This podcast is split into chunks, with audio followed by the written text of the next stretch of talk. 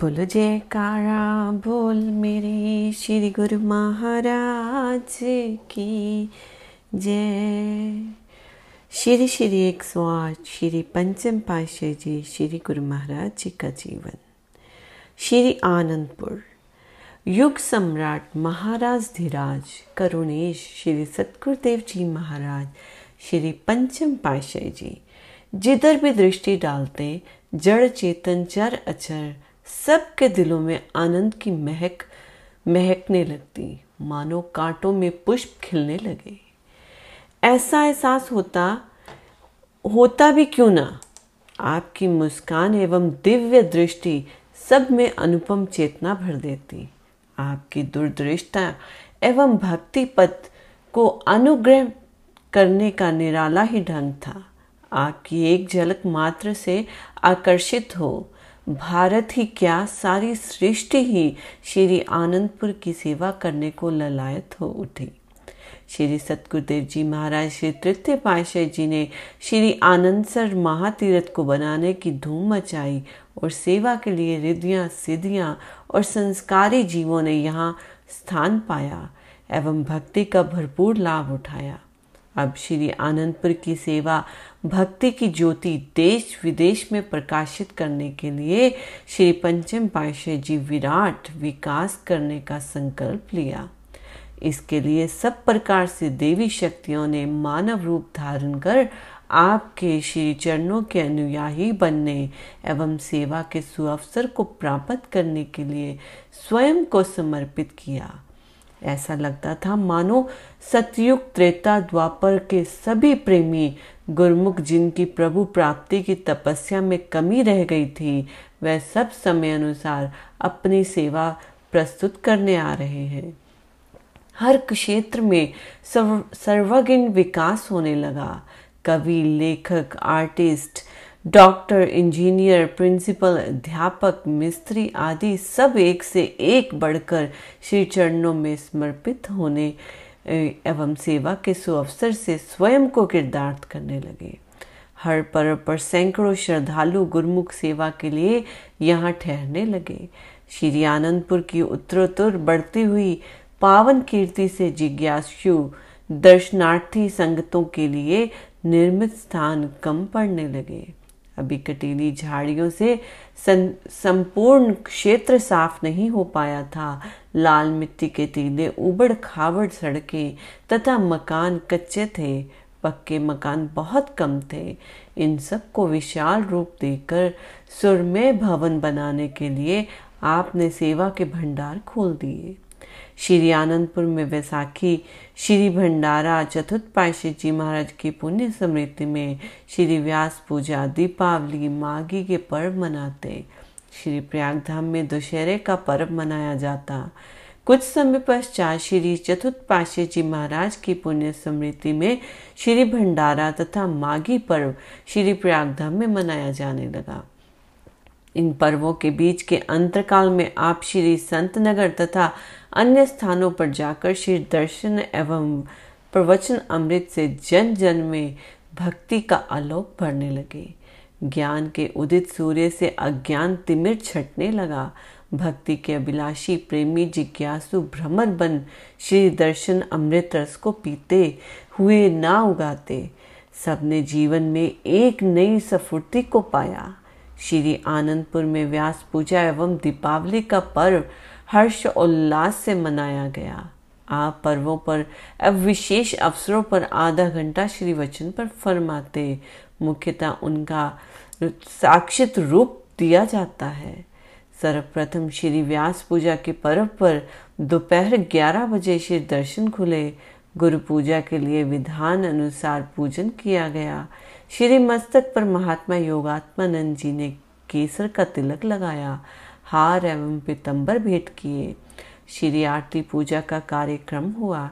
महात्मा सुखात्मानंद जी ने व्यास गद्दी की व्यास पूजा का महत्व बताया। इस पावन वेला में श्री वचन हुए। संत सत्पुरुषों की शरण संगति और समीपता से जीव को सत्यता का ज्ञान होता है। सच्चाई की परख और पहचान होती है। सत्पुरुषों के उपकार से ही मनुष्य को अपने आप और अपने उद्देश्य का बोध होता है।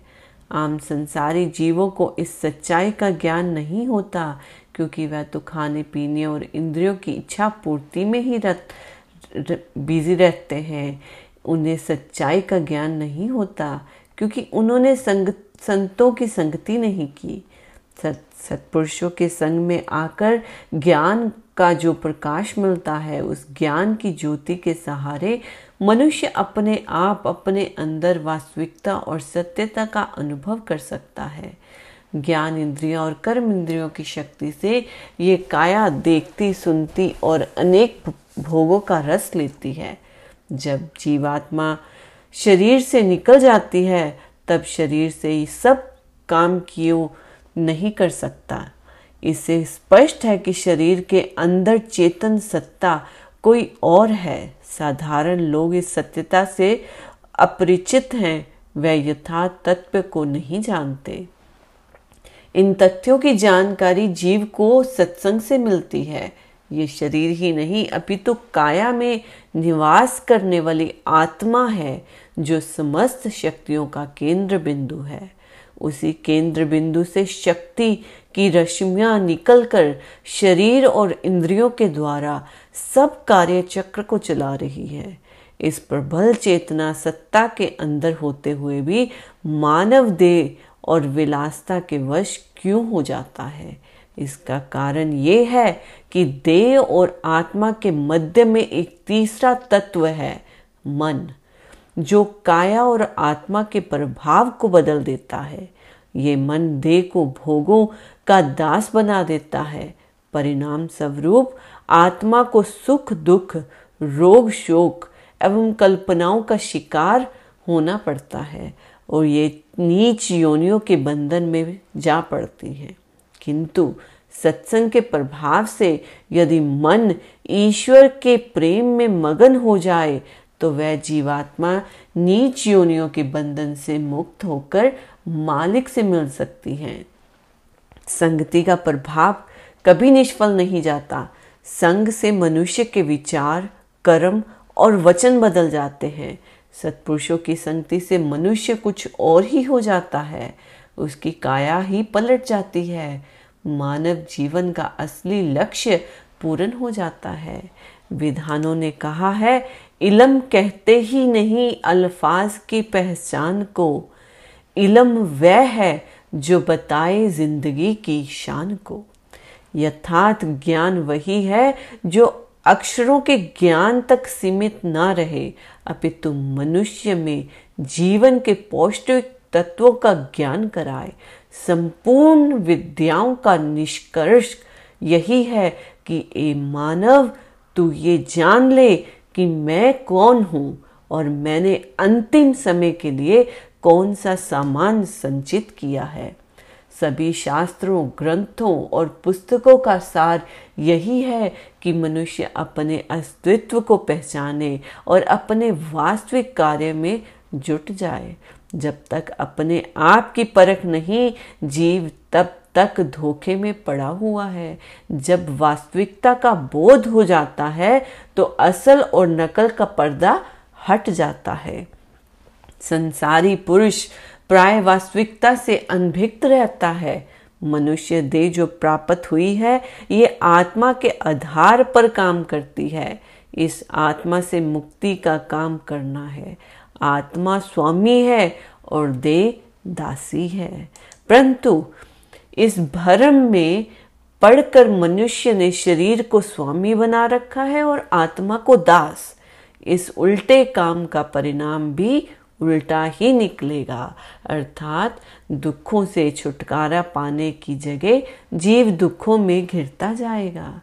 संसार के धंधों में भी देखा जाए तो जब कोई मनुष्य किसी को नौकर रखता है तो नौकर ही स्वामी की सेवा में लगता है और उसे सब प्रकार से सुख सुविधा देता है। परंतु मन ने सारा क्रम ही उल्टा रखा है। अर्थात आत्मा को शरीर के विषयों के अधीन कर दिया। इस दशा में आत्मा दास्तव से कैसे छूट पाएगी? जब से ये सृष्टि बनी है, क्या कोई एक उदाहरण भी दृष्टि गोचर हुआ है? कि संसार की धन संपदा ने किसी का साथ दिया हो? नहीं, ऐसा कोई उदाहरण नहीं है। परंतु जिन्होंने अपनी आत्मा का साक्षात्कार कर लिया, उन्होंने आत्मा के साथ नाता जोड़कर, शाश्वत सुख शांति को पाकर जीवन के मधुमेह बना लिया। वह जगत में अमर हो गए। इतिहास में ऐसे कितने ही उदाहरण मिलते हैं जिन्होंने सत्संग के प्रभाव से सत्यता को समझा और उच्चतम पदार्थों को प्राप्त किया। शबरी, रविदास जी, भगत सतना, छन्ना जट, धन्ना जट, एवं अन्य कई भक्तों के नाम इतिहास में अमर हैं। जिन पर सत्पुरुषों की कृपा हो जाती है, उन्हें सत्य की पहचान हो जाती है और वे असत्य से पीठ मोड़कर सत्य की ओर पग बढ़ाते हैं तो उनका जीवन ही बदल जाता है। वे सदा सच्चाई का सौदा और सच का व्यापार करते हैं। वे भूल कर भी माया के धोखे का शिकार नहीं होते।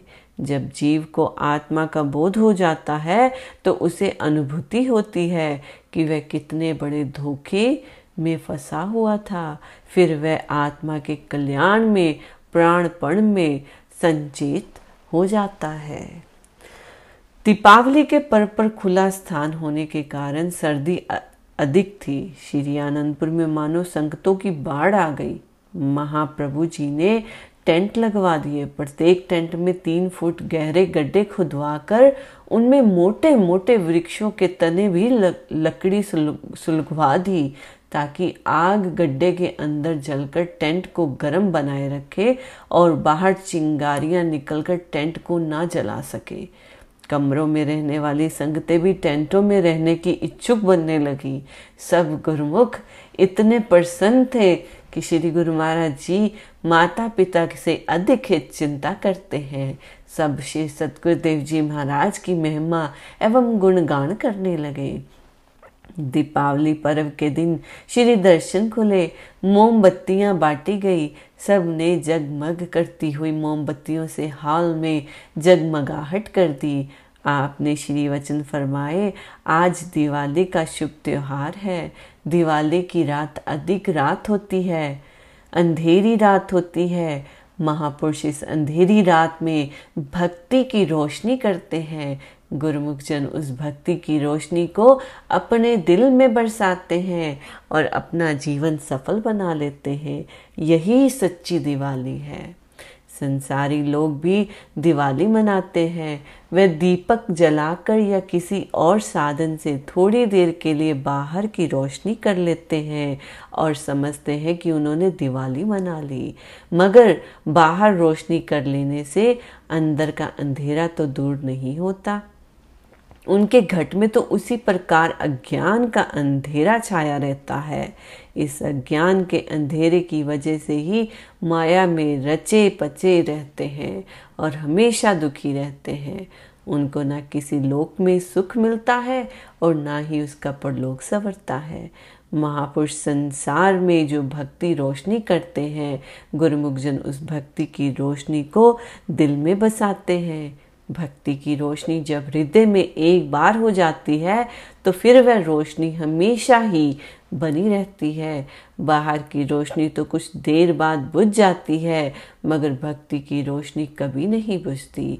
वह हमेशा जगमगाती है। श्री रामचरित्र मानस जी में भी यही आया है कि ये भक्ति प्रकाश रूप है और जग, हमेशा जगमगाती रहती है। जैसे चिंतामणि हमेशा जगमगाती रहती है। ये भक्ति रूपी चिंतामणि दिए कि घी और बाती की मोहताज नहीं है, जो गुरमुख जन इस भक्ति चिंतामणि को हृदय में बसा लेते हैं, उसका हृदय हमेशा ही प्रकाश से भरपूर हो जाता है, जिससे सुख उनके नज़दीक रहता है और दुख कोसों दूर और हमेशा खुशियों से भरपूर रहते हैं। जो इस भक्ति को दिल में बसा लेते हैं, उन्हें सपने में भी दुख नहीं भासता। इसीलिए गुरुमुख जन हमेशा इस बात का ख्याल रखते हैं कि हमने भक्ति को ही प्राप्त करना है। वह किस तरह से हो सकता है? वह तभी संभव है कि महापुरुष जिस प्रकार उन्हें चलाए, जिस रास्ते पर चलाए गुरुमुख जन उस रास्ते पर चलते जाएँ। महापुरुषों ने जो भक्ति के नियम बनाए हैं, वे इसलिए हैं कि उन्होंने अपना कर, उन गुरुमुख जन भक्ति का धन इकट्ठा कर रहे हैं और अपने जीवन का कल्याण कर सके। गुरुमुख जन ही है जो हकीकत में दिवाली का त्यौहार मनाते हैं। क्यों? क्योंकि दिवाली के त्यौहार में वह असली चीज़ अर्थात भक्ति को प्राप्त करने का यत्न करते हैं। कहा है कि संसार में गुरुमुख ही चतुर हैं, बल्कि उनमें शिरोमणि है, क्योंकि वे इस भक्ति रूपी मणि को प्राप्त करने का यत्न करते हैं, जो इस लोक में भी हमेशा सुख देती है और परलोक में भी साथ जाती है। इसके लिए गुरुमुख जन महापुरुषों की आज्ञा के अनुसार चलते हैं, भक्ति के नियमों को अपनाते हैं, ताकि जीवन में भक्ति का धन एकत्र होता है। इस बात को दृष्टिगत रखते हुए गुरुमुख जन हमेशा सतर्क रहते हैं। ख्यालों को दूसरी तरफ़ नहीं जाने देते। वे केवल केवल इस बात की तरफ़ ख्याल करते हैं कि सतगुरु का बख्शा हुआ जो नाम है, उसका सुमिरन करे और भक्ति के साधनों की पालना करे। इस प्रकार महापुरुषों की आज्ञा के अनुसार भक्ति के नियमों की पालना करके गुरमुख जन सच्ची दिवाली मनाते हैं। अपना ये जीवन भी सच्ची खुशियों से भर लेते हैं। पर लोग भी स्वार लेते हैं और महापुरुषों का आशीर्वाद प्राप्त करके अपना मनुष्य जन्म सफल कर लेते हैं।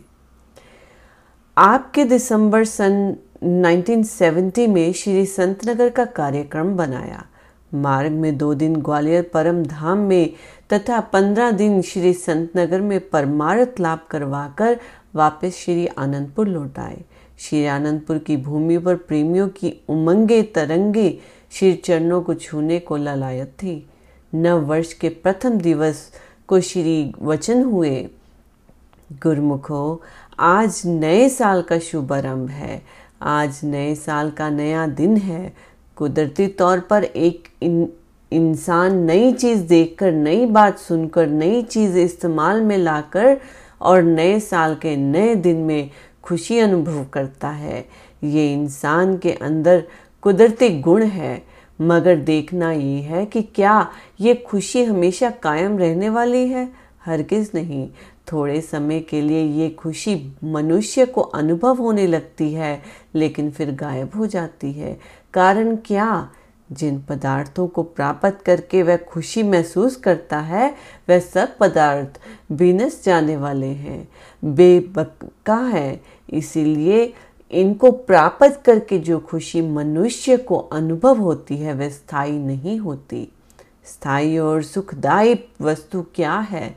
वह मालिक की भक्ति, नाम, भजन की कमाई और निष्काम सेवा, जिन्हें करने से जीव कतराता है सेवा में कष्ट महसूस करता है, भजन सत्संग में समय नहीं देता और मन माया के अधीन होकर विषयों के रसों में सुख की तलाश करता है, इसी को हासिल करने में जीवन समाप्त कर देता है। वाणी में कथन आया है, आशा करता जग मुआ, आशा मरे न जाए, नानक आशा पूरिया, सच्चे से चितलाए। इंसान ख्वाहिशों की चाहना करता हुआ इस जहान से कूच कर जाता है, परंतु इसकी इच्छाएँ खत्म नहीं होती। जिनके दिल में मालिक की प्रीत होती है, मालिक के नाम की लगन होती है। प्रभु परमात्मा से चित्त जोड़ लेने के कारण उनकी सभी इच्छाएँ पूर्ण हो जाती हैं। इसके लिए रोज़मर्रा जो सत्संग श्रवण करते हो उन वचनों को अमल में लाने की ज़रूरत है। जब तक जीव उन वचनों पर आचरण नहीं करता, तब तक सच्चे सुख से वंचित रहेगा। अपने हृदय में सतगुरु की तस्वीर का चिंतन कर सत्यगुरु के शब्द और वचनों को मनन कर, उनके चरणों का चित्त में ध्यान कर, अपने इष्ट देव को सदा नमस्कार कर। इससे सत्यता बढ़ेगी और असत्यता अर्थात झूठे विचार दूर हो जाएँगे।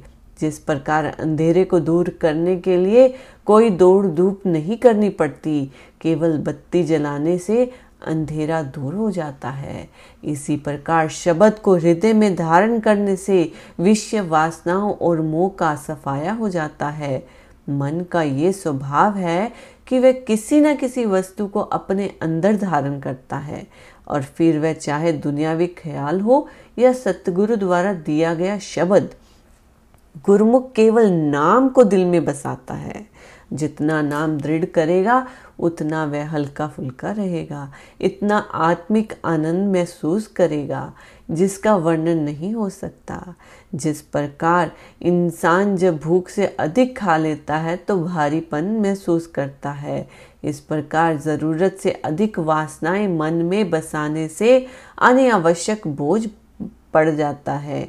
इंसान को हल्का होना है तो सूक्ष्म नाम को हृदय में बसाना होगा। तब मन, चित्त सुरत एवं आत्मा सब हल्के हो जाएँगे। जन्मों से मोटी सुरती नाम के अभ्यास से सूक्ष्म होगी और मालिक के पास पहुँच सकेगी। छिन छिन मन गुर चरनी लावे, एक पलक छूटन नहीं पावे। एक पल के लिए भी इंसान की सूरत, सतगुरु के ध्यान सुमिरन से विलंग ना होने पाए। इसके लिए चौबीसों घंटे सतर्क और सावधान रहने की ज़रूरत है। हर वक्त ध्यान सतगुरु के चरणों में रमा होगा तो जीव सहज ही सुख के सागर में समा जाएगा। नव वर्ष के दिन श्री प्रवचनों की अमूल्य दात को पाकर गुरुमुखों के हृदय में खुशी की नई लहर लहराने लगी।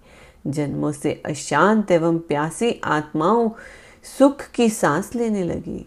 1971 का आगमन श्री सतगुरुदेव जी महाराज पंचम पाशे जी के दिव्य तेजोमय स्वरूप का देदव्यमान प्रकाश हज़ारों सूर्य की किरणें बिखेरता हुआ मानो जन जन में आनंद की लहरें भर गया। श्री आनंदपुर आनंदपुर में उमड़ता संगतों का आगमन यही दोहरा रहा था कि प्रभु आपका आकर्षण, दिव्य आनंद की अनुभूति एवं निश्चल प्रेम को पाकर जन्म जन्मों की अतृप्त, आत्मा तृप्त हो रही है। श्री दर्शन की एक झलक इस प्यास को बढ़ाए जा रही है। आप उन प्रेमियों के प्रेम को दिव्य लीलाओं और प्रवचनों से पूर्ण करते। महात्मा परम विवेकानंद जी एवं महात्मा भक्ति ध्यानंद जी ने संगत के साथ चंद्र रात यानी अमावस्या के दूसरे दिन श्री चरणों में मत्था टेकने का, के लिए विनय की। चूँकि सिंधी लोग दूज को संक्रांति पर्व की तरह मनाते हैं उनकी विनय स्वीकार कर श्री पंचम पाशे जी ने उनको शुभ श्री दर्शन सु अवसर प्रदान किया। समस्त संगत ने श्री चरणों में मत्था टेका। महात्मा जी एवं संगत की खुशी का ठिकाना ही न था। महात्मा जी ने श्री चरणों में विनय की सच्चे पातशाह। आज नए वर्ष 1971 में सचखंड श्री आनंदपुर की भूमि पर श्री दर्शन का सौभाग्य तथा आज चाँद रात का दिवस, पुण्य श्री दर्शन का सुनहरा अवसर प्राप्त कर मानो कई जन्मों के पुण्य का संयोग हुआ है। श्री चरणों में लाखों धन्यवाद, मुबारकबाद। उन्होंने सिंधी भाषा में निवेदन किया, मेरे रूहानी शहनशाह, संसार में लोगों की चंद्र रात एक मास बाद आती है। वह भी रात को दस मिनट चाँद दिखाई देता है और उसे ढूंढना पड़ता है। हमारा चंद्रमा तो सामने ऐसा चढ़ा हुआ है कि आँखों के सामने, अर्थात आँखें खोले या बंद करें, ये अपने रूहानी तेज से अंतर में प्रकाशित है। पूर्णिमा के चाँद के प्रकाश में कमी ना बढ़ोतरी होती रहती है, परंतु ये चंद्रमा, ये दिव्य रूहानी दर्शन अंतर मन में हज़ारों सूर्यों के समान प्रकाशित हो रहा है। अंतर आत्मा हृदय में अथाह खुशी भर रही है।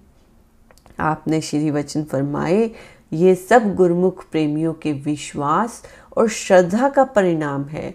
भावना शुद्ध होगी, नाम में प्रीति होगी, प्रभु के लिए निश्चल प्रेम होगा तो अंतर आत्मा स्वच्छ होगी।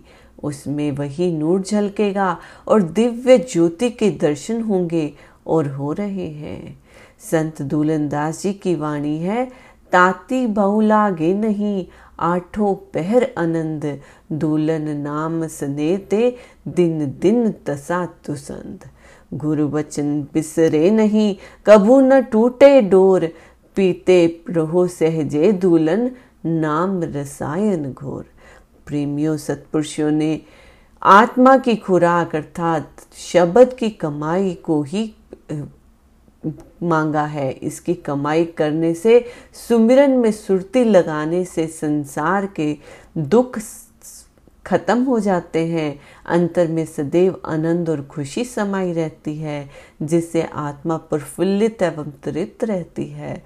सुरती को नाम में जोड़ना ही ऐसे है जैसे दूज का चाँद बढ़ता ही जाता है।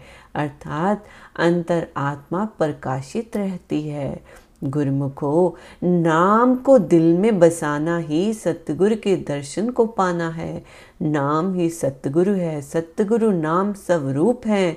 इसलिए सतगुरु के वचनों को हृदय में बसाते हुए सुरती को नाम में लगाए रखना है। हमेशा हमेशा के लिए यही दर्शन ध्यान लोक पर लोक में संगी साथी बनाए रहेगा।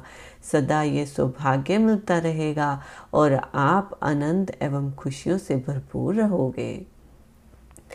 महात्मा जी अब समस्त प्रेमीजन ऐसी अपूर्व खुशी को पाकर मस्ती में झूमते हुए ढोल बजाने लगे सत्यगुरु प्रेम और महिमा के गीत गाने लगे। बाकी गुरुमुखों ने भी इस आवाज़ को सुना तो वह भी भागते हुए सत्संग भवन में पहुँचते गए। द्वार कैसे खुले क्या हुआ कुछ पता नहीं। बस हॉल में आते ही सभी दिव्य तेजों में नूरानी श्री दर्शन की झलक एवं मस्ती के नज़ारे में डूबने लगे। कुछ समय पश्चात श्री गुरु महाराज जी ने फरमाया, सब माला माल हो गए। गुरुमुखों के जयकारों के घोष से धरती अंबर को, अंबर से मानो पुष्प वृष्ट होने लगी। इसके पश्चात श्री आनंदपुर में, श्री संत नगर में श्री प्रयागधाम जहाँ भी श्री गुरु महाराज जी विराजमान होते और चंद्र दूज रात रात आती तो महात्मा परम विवेकानंद जी, सिंधी श्रीमान जी तथा सब सिंधी संगत एवं प्रेमियों को श्री दर्शन के अनुपम नज़ारों से निहाल करते श्री वचन फरमाते और मनुष्य जन्म के ध्यय को पाने के लिए, भक्ति, नाम, सुमिरन के लिए विशेष जागृति प्रदान करते। श्री परमहंस अद्वैत मत के सभी आश्रमों का विवरण उन्हीं स्थानों पर संकलित किया गया है। श्री सतगुरुदेव जी महाराज के सन्मुख ऐतिहासिक युग युगांतरों तक शाश्वत ज्योति स्तव अनुष्ठान पूर्ण करने के लिए प्रस्तुत थे। अर्थात ज्योति में उपासना का स्थल का नव निर्माण और साज सजाओ से पूर्ण करना, श्री परमहंस अद्वैत मंदिर का प्रत्येक आश्रम का निर्माण महापुरुषों के अमर जीवन का संकल्प, साधु मंडली का विधान आदि अनेक कार्य श्री परमहंस अद्वैत मत की महामहिमा फैलाने के लिए अत्यंत उत्सुकता भर रहे थे। आपने इन सब कार्य को आरंभ करने का संकल्प लिया। सर्वप्रथम ज्योति में उपासना स्थल श्री आनंद सर, श्री परमहंस अद्वैत मंदिर, श्री आनंद शांति भवन, श्री आनंद शांति धाम दोनों और श्री शांति भवन, श्री आनंद अमृत कुंड को भव्य नव्य रूप देते हुए युग युगांतरों तक आत्मा से परमात्मा को एकाकार करने का विशेष स्थान बना दिया। आप उन, इनके साथ साथ सभी परमार्थिक कार्य का निर्माण कार्य को मुख्यता प्रदान करते हुए उन्हें पूरा करने में संलग्न रहे। विश्व के कोने कोने में गुरु भक्ति के आनंद का जन जन में संचार किया। ये कार्य एक या दो वर्ष से पूर्ण, में पूर्ण नहीं हो सकते थे, परंतु इनका विवरण एक ही स्थान पर दिया गया है। सृष्टि का कण कण एवं जन जन आपके महामहिम उपकारों का अब भारी है। बोलो जयकारा। बोल मेरे श्री गुरु महाराज की जय।